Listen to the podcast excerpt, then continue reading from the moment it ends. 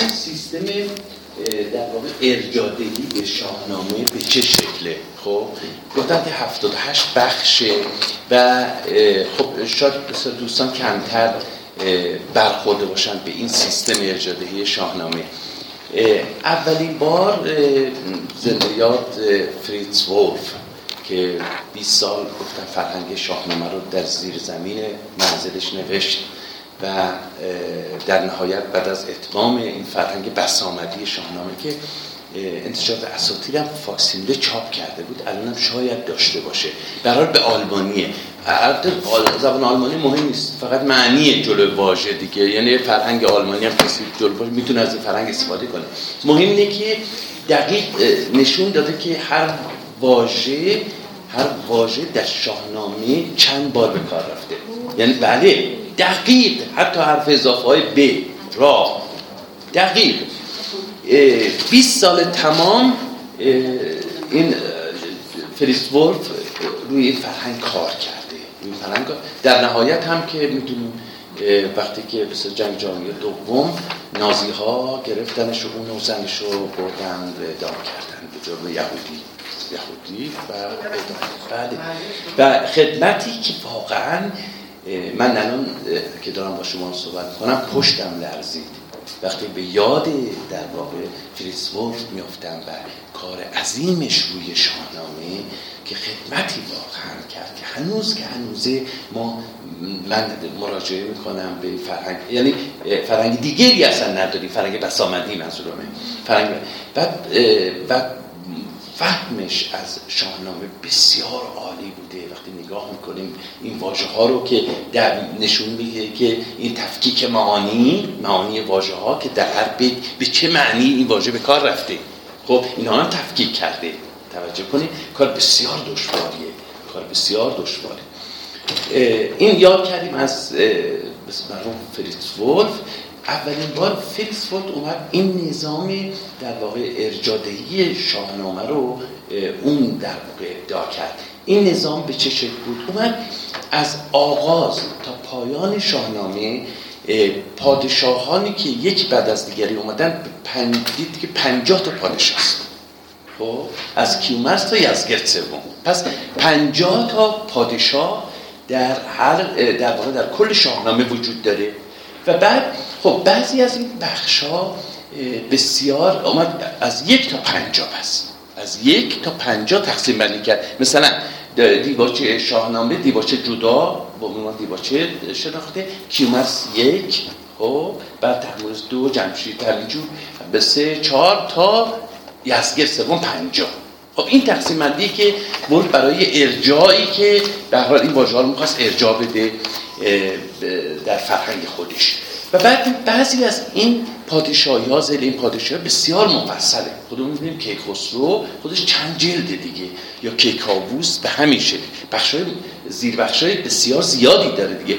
اومد برای این پادشاهی هایی که مفصل بود هر کدوم یک زیر بخش تعریف کرد. مثلا فرض کنید که اگر کیکاووس 13 باشه یا فکر کنم 12 12 اومد صلاح دوازده رو برای کیکاووس در نظر گرفت. بعد زیر بخش ها مثلا داستان رستم سهراب دوازده ای فرض کن فلان داستان داستان افغان رستم دوازده بی اون دوازده سی دوازده دی دوازده ای همینجور داد که خسرو هم همینجور باز پادشاه که خسرو که مفصله و بعد اونم بازی به یه زیر بخشایی تقسیم کرد و ارجاع داد به اونها.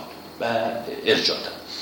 این تقسیم بندی ولف بر اساس چاپ ژولمونه هست و چاپ فولرز که در اون زمان به حال معروفترین چاپ ها در اون زمان این دو تا چاپ بیشتر بوده. خصوصا چاپ ژولمون و این گاهی اوقات به این نظام ارجادهی رو ما در بعضی از کارهای پژوهشگران هم می‌بینیم. گاهی به داستان ارجاع میگن. مثلا میگن که داستان کیومرس بیت فلان.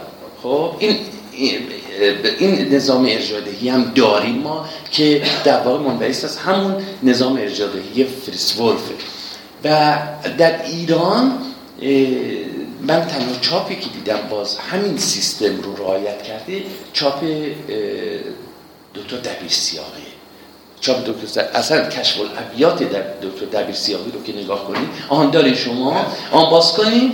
ببینید چاپ دبیر سیاه به من بدین. اگر چاپ جدیدش چاپ قدیمش اینجوری. فرق نکرده به من بدین.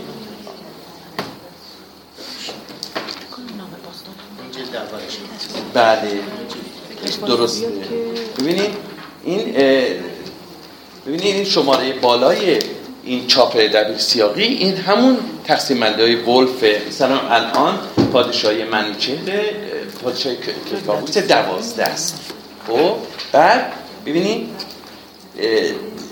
دوازده است بعد از اینجا پیکار کیکاووس به شهر بربرستان و دیگر داستان ها خب رزم هاماوران میشه چی؟ دوازده بی. نگاه کنین دوازده بی. بعد داستان بعدی دوازده سی. ببینید که کابوس. دوازده جنگ هاماوران میشه دوازده بی. بعد آره.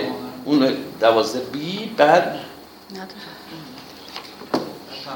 داستان رستم و سهراب دوازده سی. یا کنید به این شکل تقسیم بندی کرده. و بعد خب حسنی تقسیم بندی اینه که ما وقتی که ارجاع میدیم به این تقسیم بندی ولف ما در هر چاپ شاهنامه باشه مثلا بدونیم که داستان رستم و سهراب بیت به بیت دیگه. درسته؟ به بیت. نه دیگه جلد و صفحه. به بیت. ما هر چاپ شاهنامه رو که داشته باشیم می‌تونیم اون بیت رو پیدا کنیم. حالا ممکنه که بعضی بالا پایین باشه. یعنی به حال این تعداد بیت ها میان در چاپ های مختلف یک دست و یکسان نیست دیگه. ممکنه که تفاوت داشته ولی چند تا بیت بالا پایین میشه پیدا کرد. این حسن و این در واقع نظام ارجادهی فریتز داره. که گاه الان هم من می‌بینم خیلی موارد که به این شکل ارجاع میدن. مثلا میگن که داستان رستم سهراب بیت فلان. خب این تو هر چاپی از شاهنامه باشه چاپ خالقی باشه چاپ مسکو باشه با چند تا بیت بالا پایین به حال میشه پیدا کرد. این برای کار فریس ولف بود که در ایران گفتیم دکتر دبیر سیاقی هم ازش پیروی کرد با پرسش پاسخ دادم. بله بله امروز الان مثالی هم من بکنیم. امروز شما قراره که کدوم داستان رو و کدوم بخش جزء رو بخونیم؟ ما ادامه همونه. ما سعی می‌کنیم که تا پایان داستان فریدونه. فریدونه داستان شماره شماره چنده؟ شماره که کابو ها بهتون بچه ها میگن. الان شروع می‌کنیم. اون مهم نیست الان شروع می‌کنیم. آره. الان شروع می‌کنیم. خب من یک مسئله بفرمایید خواهش کنم اصلا خدمتتون که ما که بچه بودیم این روی این نقالات روی پرده های اینا رو برمان گفتن این پرده ها از کجا اومده و چقدر قابل آه ببینید پرده خانی با شاهنامه مجزا جداست. خب ما اونها دیگه حوزه نقالی مبارد میشیم. نقالی شاهنامه که با شاهنامه خالی متفاوت. شما من فکر کنم که جلسه گذشته من نیم ساعتی راجع به موضوع صحبت کردم. آخ خب دیگه. همین آره این اینا در حوزه در حوزه نقالی شاهنامه قرار می‌گیره. خب این جدایی از متن شاهنامه باید بررسی بشه. خب این یک حوزه مطالعاتی جدایی از شاهنامه است. خب نقالا بر اساس گفتم تومارها نقالی می‌کردن. که این تومارها لزوما منطبق با متن شاهنامه نیست.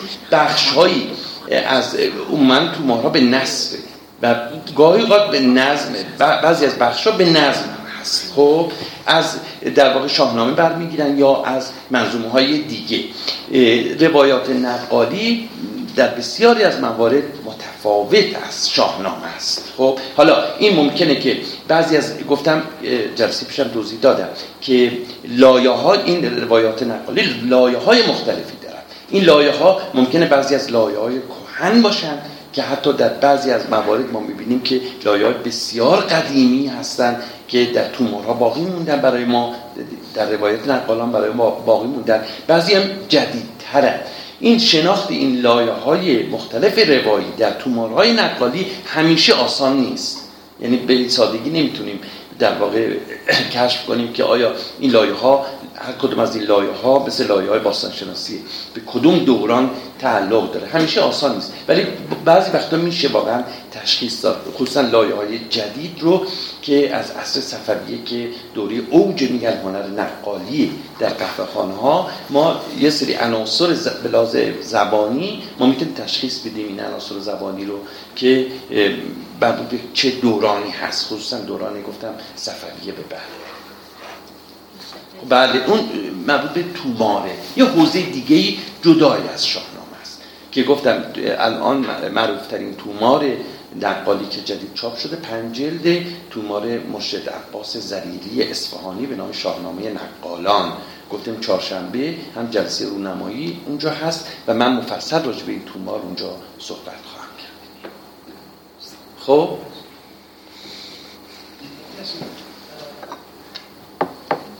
شاهنامه الخانی توضیحاتی فرمودید یک از شاهنامه هم که بارشگاه شاهنامه اگر ببینید کلا به این مسئله توجه داشته باشیم فکر کنم باز جلسه گذشته من اشاره کردم.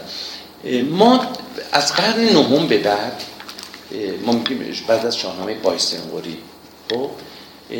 به بعد میشه دوره تیموریان دوره صفویان و بعدها دیگه خب دوره افشاری و زن از این قرن نهم به بعد وقتی که در مورد نسخه پژوهی شاهنامه ما صحبت می‌کنیم نسخه های خطی شاهنامه به لحاظ متن و کمکی که می‌تونن به مصحح بکنن برای تصحیح بهتر متن ارزش خودشون از دست میدن.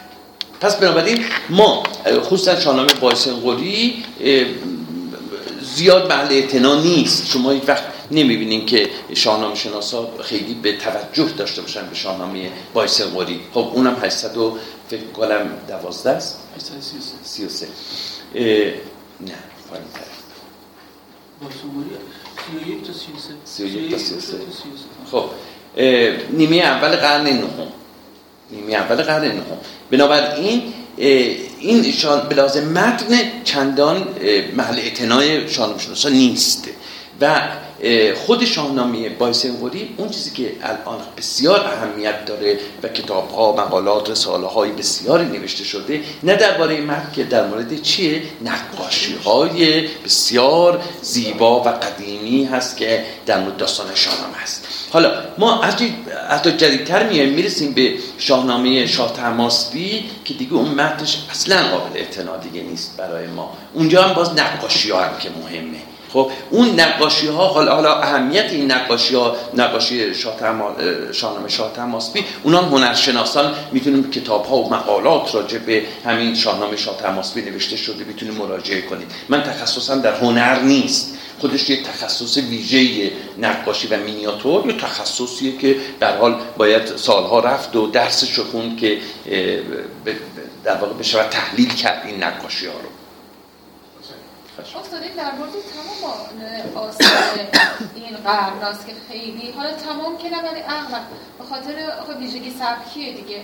چون در این سالهای صفوی و اینا بیشتر به اون تزئینات و نقاشی همین جوره همین جوره همین جوره. کاتبان دیگه خیلی بی سواد بودن. حالا بی سواد که ببین خب خب حالا سواد یه طرف از ما بیشتر به جنبه در واقع قدمت نسخه ما توجه داریم. خب این قدمت نسخه که خیلی اهمیت داره. ما در مورد شاهنامه یا هر کتاب دیگه اگر تاریخ کتابتش به زمان در واقع نویسنده و یا سراینده اثر نزدیکتر باشه خب برای مصحح بسیار بیشتر اهمیت داره دیگه. درسته؟ ما اگر به صلاح شاهنامه شاه تماسبی رو میگیم به ارزشی نداره. نه اینکه کاتب بی سواد بوده. خب؟ نه اصلا منظور من منظور من این نیست. بلکه زمان کتابت از اون زمان سراینده فاصله گرفته. دور شده. بنابراین نمی‌تونه چندان ارزشمند با چند دست گذشته کاتبان مختلفی نسلهای مختلفی اومدن شاهنامه رو کتابت کردن طبعا غلط های بیشتری به متن راه افتاده راه پیدا کرده. قطعا اون کاتبا در هنگامی که کتابت می‌کردن بسیاری از واژه ها یا ساخت های دستوری کهن شاهنامه رو نمیشناختن. طبیعیه که با اون واژه ها و ساخت های جدید عوض می‌کردن. خب ما امروزه وقتی که می‌خوایم شاهنامه رو تحصیل کنیم طبیعیه که این در شاهنامه های جدید دیگه برای ما نمی‌تونه چندان ارزشمند باشه. هرچی باید بگردیم دنبال نسخه هایی که به اون زمان سراینده نزدیکتر باشه. الان گفتم مثلا فلورانس 614 است. تا 830 خیلی فاصله است دیگه. خب نزدیک دو قرن.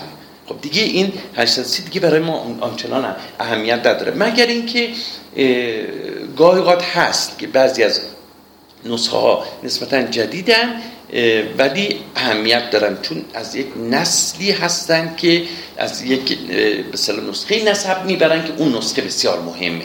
ما مثلا توی تصحیح شاهنامه نسخه مادر.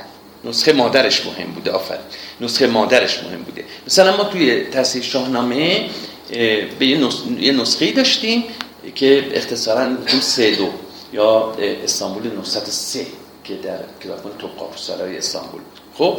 خب 903 خیلی جدیده دیگه نه؟ ولی این نسخه بسیار برای اهمیت داشت. توی تفسیر دکتر خالق مونان که به صلاح چاپ هشت جدید دادن می‌تونن جا به جا نگاه کنن ببینن که چقدر این سه دو سه به توان دو.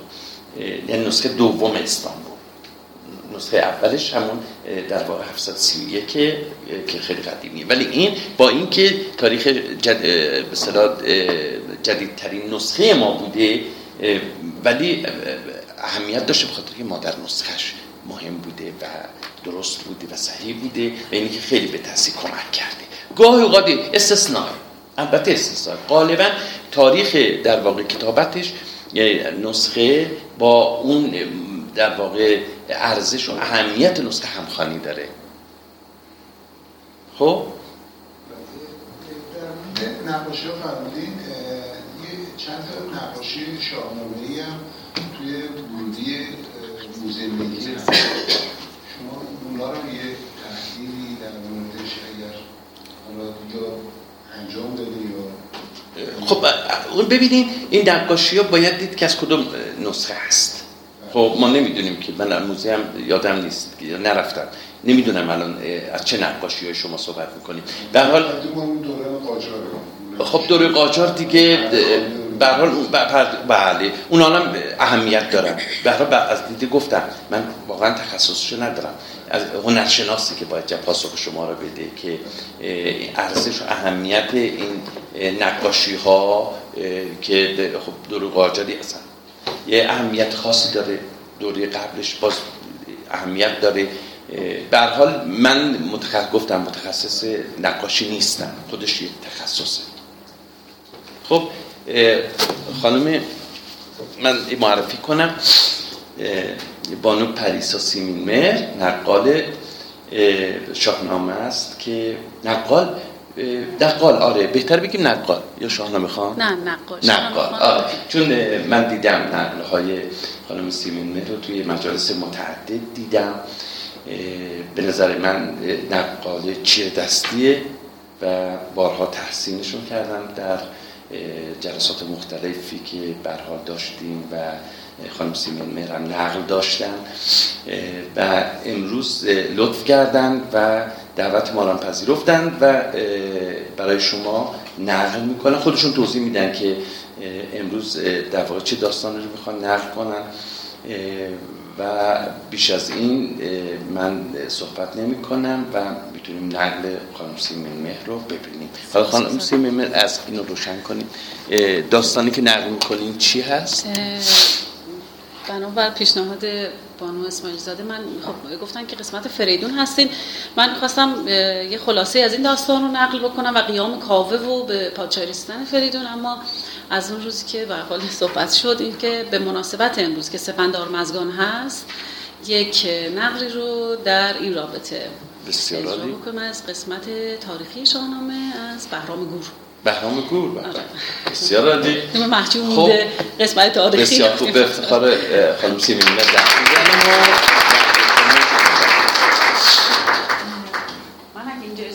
هر جای شما راحتی. شما هر جایی شما راحتی. می‌خواین اون صندلی رو برداریم اشکال نداره. اون اون صندلی کناری رو. خانم آره. نه اون صندلی ها رو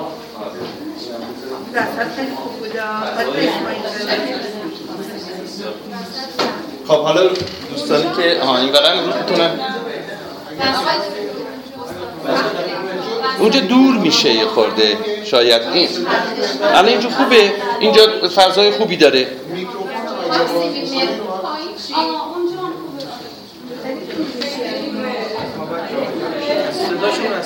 نه صداشون رساست.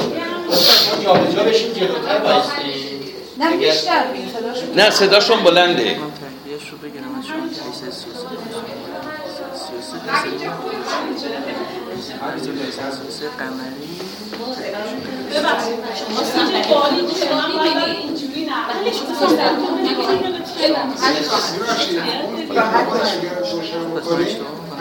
نگاه. من نیستم مقاله با درود بر شما عزیزان. سپاس از یزدان پاک کیهان خدیر که فرصت و رخصتی پیش آمد که باز هم از شاهنامه سخنی بر زبان جاری کنم. البته که سخن نزد فرهنگیان سخته گویی همیشه دوازنده و تازه روی. مخصوصا که استاد عزیزم جناب تو خطیبی که هستن زبان مالکن هست. و حال امیدوارم که خطاهای بنده رو نادیده بگیرید بنا به ضرورت جشن سپندار مزگان دست یازیدیم بر داستانی که چه از این موضوع رو که مردها در روز سپندار مزگان اون ده رو یا اون محلی که زندگی می‌کردن رو ترک می‌کردن زنان به پایکوبی و جشن و چکام روزگار رو سپری می‌کردن در اون یک روز. و خب من یک مقاله هم جناب دکتر خالقی نوشته بودم پیرامون جشن سپندار مزگان که اشاره هم شده به داستان ویژن منیژه. حتی خب ما در نظامی داریم که خسرو شیرین هم سه باری که شاپور میره و می‌خواد چهره خسرو رو به شیرین نشون بده اون هم به مشکوی میاد. اما خب این داستان بهرام گور و دختر آسیابان هم دور از این مفهوم نیست. اما پیش از اینکه نهر رو آغاز کنم می‌خوام که از بهرام بهرام گور پسر گرد اول در دامان منظر در شهر در کشور یمن پرورش پیدا کرد. مومدن زرتشتی اعمال یزدگرد رو خیلی بر وفق مراد خود نمی‌دیدن که حتی بعد از مرگش نمی‌خواستند هیچ کدام از پسرانش بهرام نرسی و دیگر پسرش بر تخت پادشاهی بنشینند از این رو گفتند که شخصی به نام خسرو رو ما پادشاه ایران می‌کنیم. خبر رسید به بهرام. بهرام با سپاهی از یمن آمد به ایران. خسرو هم گفت حق پادشاهی از آن توست.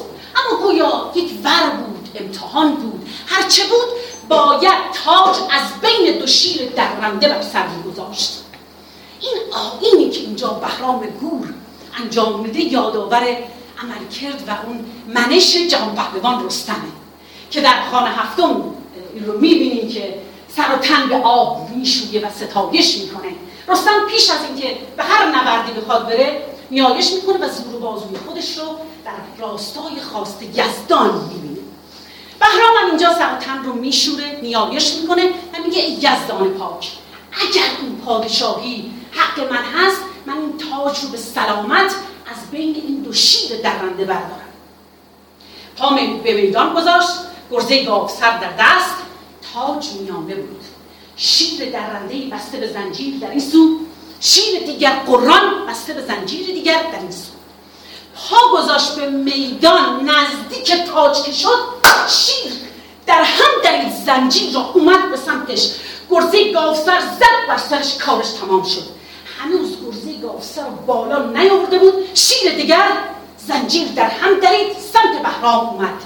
بزد بر سرش گرز بهرام گرد ز چشمش همه روشنایی ببرد. کار رو تمام کرد تاج بر سر گذاشت و بر پادشاهی ایران نشست.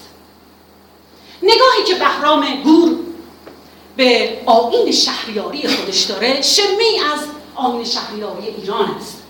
گفت همه سران لشکری بزرگان کشوری بشینند. همه آمدند. گفت حواستون جمع کنید. هر کاری که شما کنید چه خوب چه بد از چشم من سر نیکویی ها و دست بدی در دانش و کوشش و بخردی همه پاک بر گردن پادشاست که پیدا شود زود راست گفت هر کاری کنید به حساب من میمیسن حتی اگر به اندازه بردن یک پلاس از زیر پای کسی باشه باز میگن بهرام دزده.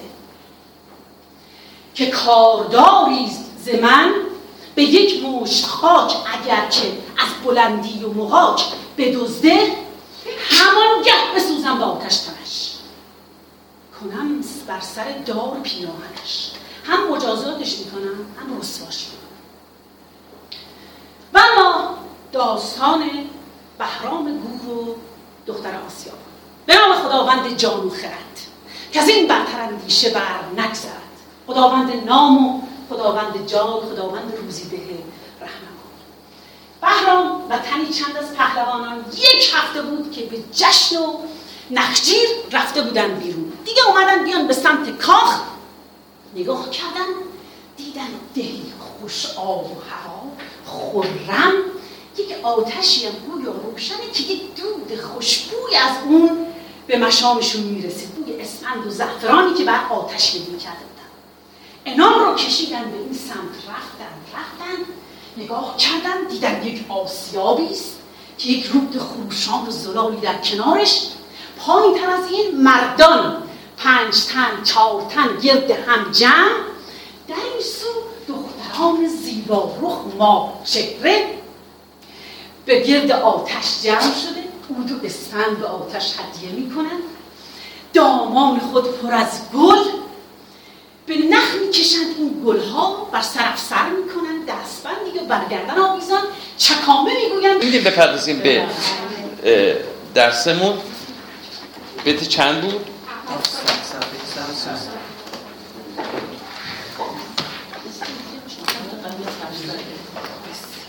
خب من یه سری بیت ها رو یادم میاد خوندم. فقط خوندم. معنی نکردم و گذاشتم که چون مفصل بود بیتم یه مقداری بحثنگیزه توجه کنیم. بیت بحثنگیزه خب. پیغام فرستاده سلم و تور به فریدون. فریدون پیغام شنیده؟ یادتون هست؟ بله. پیغام شنیده و حالا داره جواب میده به فرستاده که برای سلم و تور ببرن. و میگه شنید شنیدم همین پوزش نابکار. همینجا بودیم دیگه نه؟ ما خوندیم و ولی معنی نکردیم. خب گفتیم نابکار یعنی به کار نمی آید یعنی پوزشی که کارآمد نیست. توجه کنید از همین بیت این پوزش به کار نمی آید خب؟ بنابراین خود نفس پوزش بحث اینجا نیست. می‌خواد بگی که این پوزش شما به صلاح بیهود است. کار بود که گفت که گفت آن جهانجوی نابردبار که هر کس که تخم جفا را بکشت نه خوشروز بیند نه خرم بهشت. معنی مشخصه دیگه. کسی که در واقع باد میکاره طوفان درو می‌کنه. کسی که تخم جفا رو میکاره خب معلومه که بهشت خرم نصیبش نمیشه. خب اما از اینجا گر آمرزه شاید ز گزدان پاک شما را ز خون برادر چه باک؟ مشکل از همینجا شروع میشه. مصرع دوم یعنی چی؟ چی بخواد بگه توی این بیت؟ میگه گر آمرزه شاید ز پاک این ارتباط داره با بیت قبلیش. خب؟ شما راز خونه برادر چه باک؟ هر آن کس که دارد روانش خرد گناه آن سگالت که پوزش برد. بیت مشکلیه نه؟ بیت مشکلیه. خب منم قبول دارم. این بیتیه که به حال خیلی بحث شده بین شاهنامه حتی مترجمان در واقع شاهنامه. دکتر خالقی بحث مفصلی راجع به بیت, بیت در واقع هر کسی که دارد روانش خرد کرده بیت قبلی معنی نکرده. خب اما نظر در واقع استاد خالقی رو من خدمتتون میگم. اول اومده نظر فریدریش روکر یکی از مترجمان برجسته آلمانی و یک مترجم دیگه هم هست به نام گراف. این نظر در واقع ترجمه این دو تا مترجم آلمانی رو از این بیت نقل کرده و نظر اونم نزدیک به همون در واقع ترجمه یا برداشتی که فردیش روکر داره روکر داره از این بیت.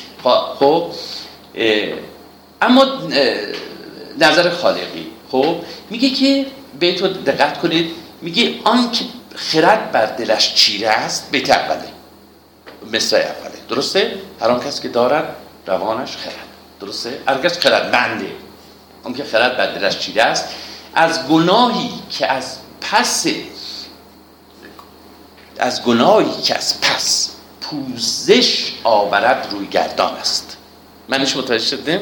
گناهی نمی‌کنه که معذرت خواهی معذرت خواهی یعنی به این شکل میشه به این شکل میشه.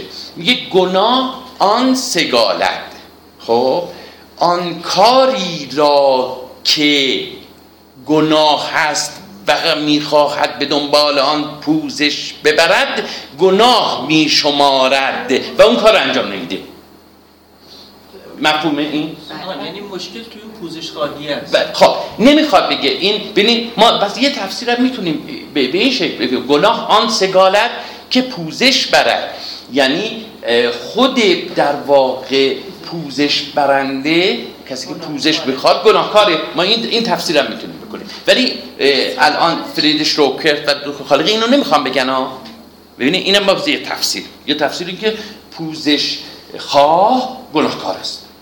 خب گناه آن سگالت که پوزش برد خب البته بیت خیلی پیچیده ایه بیت قبول دارن پیچیده به این شکل میشه. میگه آن خب یک صفت اشاره برای اسم محذوفه یعنی آن کار. خب آن کار. من دارم تفسیر فعلا دکتر خالقی رو میگم و برداشتهایی که برای فریدش رو کرد و و دیگرانی که دارن تقریبا ترجمه نگاه کردم ترجمه انگلیسی برادران وارنر. از این بیت هم تقریبا همینه. تقریبا همین جوره خب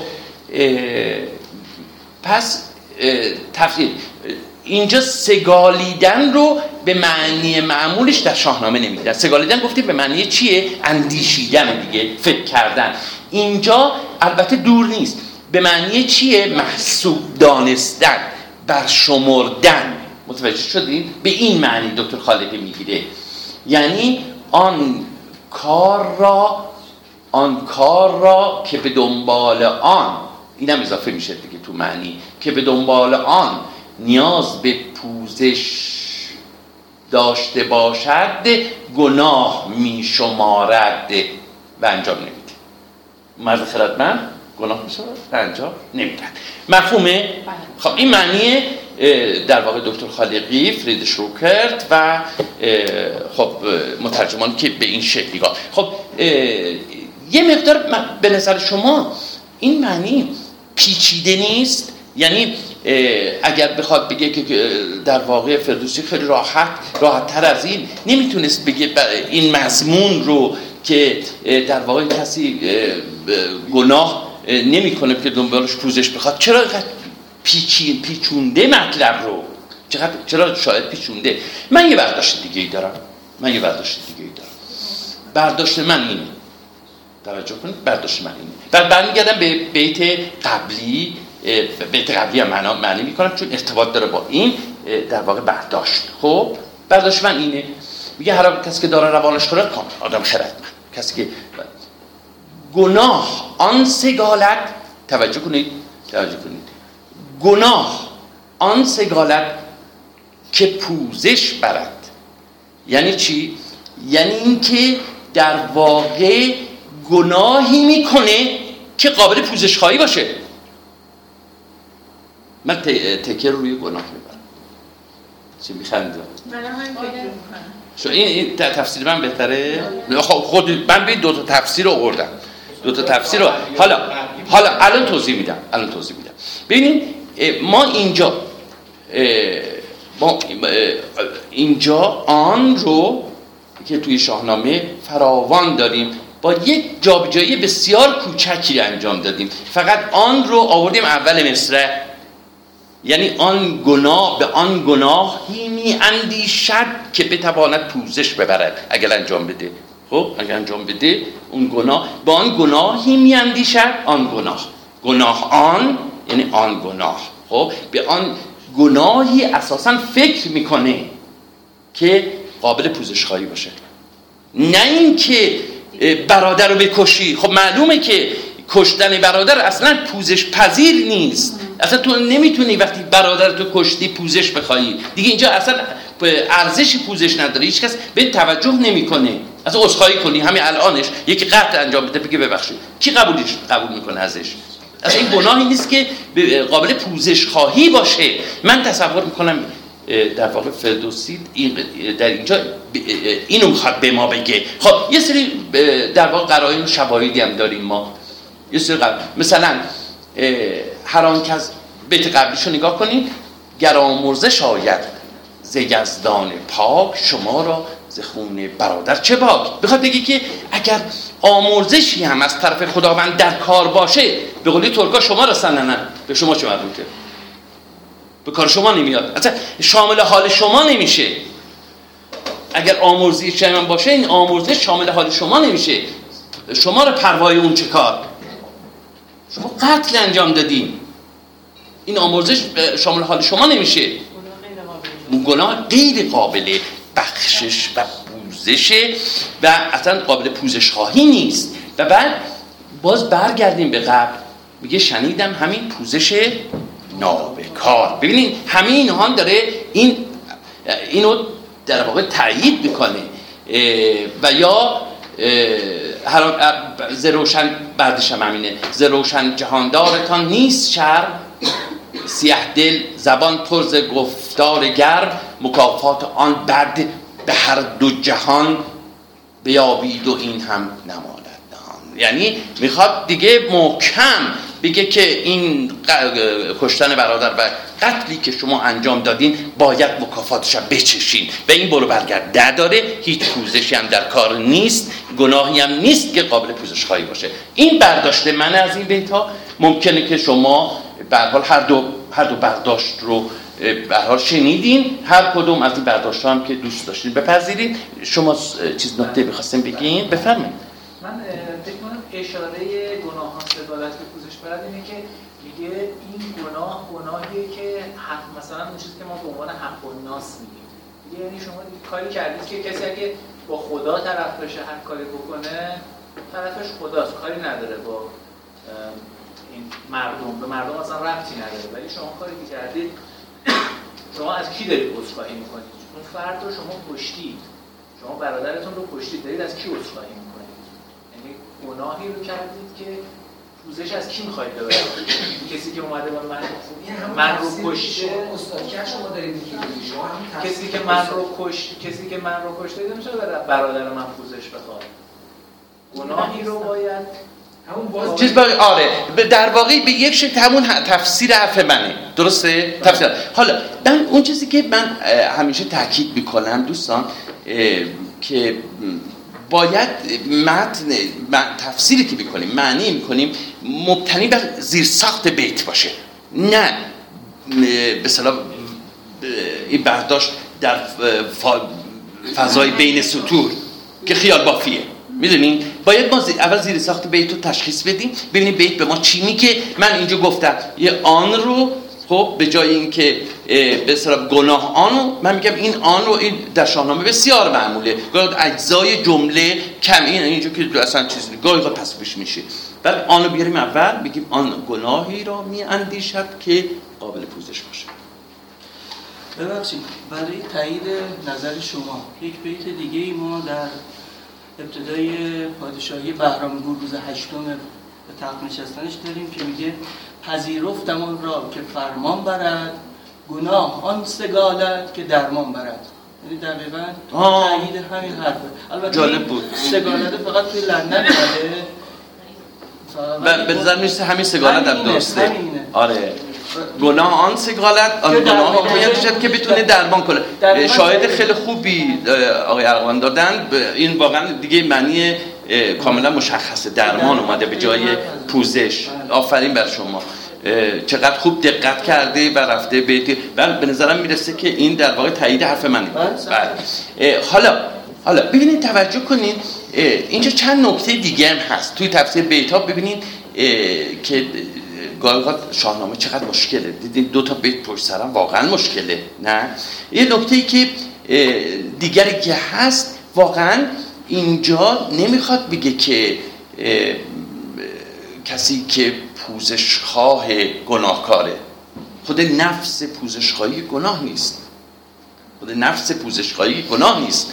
و اینو در واقع ما بحث می‌کردیم همسر بنده تذکر دادم و درست هم است این در واقع خود نفس پوزشخواهی که گناه نیست که کسی پوزش بخواد.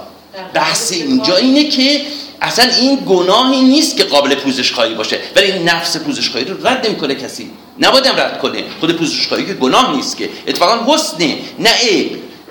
کسی که اشتباهی کرده پوزش می‌خواد. خب، همه ما اشتباه می‌کنیم.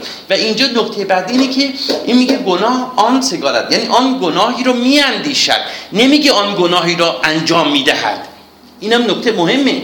یعنی در فکر در ذهن. ممکنه که در ذهن ما گناهان کبیره باشه. هر کدوم ما ممکنه که در ذهنمون چیکار کنیم؟ خیلی آدما رو بکشیم. خب این گناه فقط در ذهن ماست. نه در عمل. این این توجه بفرمایید. اینجا داره میگه گناه آن سگالت نمیگه گناه آن بکند.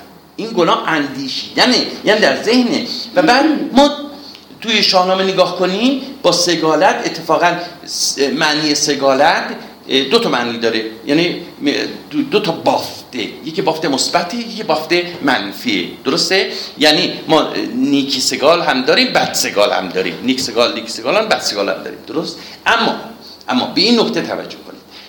در خود سگالیدن خب بدون اینکه با نیکی بیاد یا بدی بیاد سگالی خود سگالیدن واژه در واقع فعل سگالیدن خودش به معنی بد اندیشیدن به کار رفته. به این نکته توجه کنید. این خیلی مهمه. خود سگالیدن ها خود سگالیدن به معنی اندیشه بد کردن به کار رفته. الان توی فرهنگ که نگاه کنید یکی از تفکیک معانی سگالیدن یعنی اندیشه بد کردن. اندیشه بد کردن. و بعد ما می‌بینیم که غیر از گناه با سگال با فعل سگالیدن در واقع واژه های مشابهش میاد. مثلا شبیخون سگالیدن. خب گناه سگالیدن. کین سگالیدن. توجه کنید ببینید. ببینید کین سگالیدن همه اینها وقتی که ما این ترکیبات رو که در شاهنامه داریم بنابراین گناه سگالیدن دور از انتظار نیست در این بیت. به همون معنی اندیشیدن نه بر شمردن نقطه بعدی راجع به این بیت اینه که من نگاه کردم در سراسر شاهنامه و در متون بسیار از متون دیگه هم دیدم. سگالیدن به معنی محسوب کردن و دانستن و برشمردن نداریم. شما پیدا کنید. دوستان الان دیگه اینترنت هست می‌تونن تو شاهنامه سرچ کنن. سگالت سگالی همین آن سرچ کنید. ببینید که اگر یک شاهد شما برای من آوردین که به صلاح به معنی اندیشیدن به معنی همین معنی که مفسرها از این بیت می‌کنن به معنی محسوب دانستن و برشمردن. توجه کنید اینجا معنی اولی که گفتم به معنی برشمردنه من ندیدم. یعنی در واقع می‌تونم بگم تقریبا همه شاهنامه رو دیدم. به خاطر این یادداشتی هم نوشتم. خب حالا بکنم خیلی مفصل رو به بحث کردیم نه؟ این قسمت. قبلش رو یه نسبت به اون قسمت دومش من یک شک دارین؟ چی؟ شما چی برداشت می‌کنید این که میگه گر آمرزش آید و یزدان کار شما روز خونه برادر. یعنی که خدا بیامرزش این چیز رو این گناه رو شما دیگه مرتب برادر کشی می‌کنید از اینکه برادر کشی بکنید ترسی نخواهید داشت. که این که شما گفتیم به شما مربوط نیست برادر این برادر کشته آخه. همون یعنی از این به بعد چون اگه ببینید خدا بخشید شما این برادر کشی رو ادامه خواهید داد. برادری نمونده که بکشه برادر کشی به نه آدمای دیگه. نمی‌دونم. به حال برداشت خانم هم شنیدیم. شنیدم. دوستان. چرا یعنی من دارین؟ هی پوزش می‌خواین اگر خدا شما رو بخشیده چه باکی داریم تفسیر میشه که. اگر خدا ببخشه دیگه دیگه از انسان نگران. تفسیر ایشون میگه نگران خود. مشکل نباشید آن یعنی دیگه شما بخشیده شد. بله. اگر آموزش بیاد. می‌کنی به هر حال این اینم تفسیر. آره می‌تونه بله این تفسیر هم شنیدی. من اولی همچنان بر تفسیر خودم پافشاری می‌کنم. هر که نظری داره بران اون تفسیری که شما هم کردین شما هم کردی تفسیری که شما هم کردین بسیار دوستانم شنیدن. خب حالا بار منفی یعنی داره همیشه گناه سگا... نه نه نه همیشه نه. همیشه گفتم نه. یکی از تفکیک معانیشه آها. یعنی ما سگالیدن به معنی مطلق اندیشیدن داریم. یه معنی؟ بله. خب حالا اندیشه خوب یا بد. بعد خود سگالیدن در بافتایی است به معنی اندیشه بد کردن. یعنی دو تا معنی داره. ما تو فرهنگ فرهنگ نویسی میگیم که دو تا تفکیک می‌کنیم براش. به معانی که تو اون بیت توی اون بافت داره. بستگی به اون شاهد ما داره. بستگی به اون بافت داره که این سگالیدن به چه معنی باشه. یکی از معانی که ده خدا آورده معنی رای زدن و مشورت کردنه. خب نزدیکه. بله نزدیکه به معنی اندیشیدن دیگه. نزدیکه. آره. ولی همین محسوب دانستن جداست. برشمردن و محسوب دانستن جدای این. خب چقدر بحث کردیم راجع به این فعل راجع به این بیتا.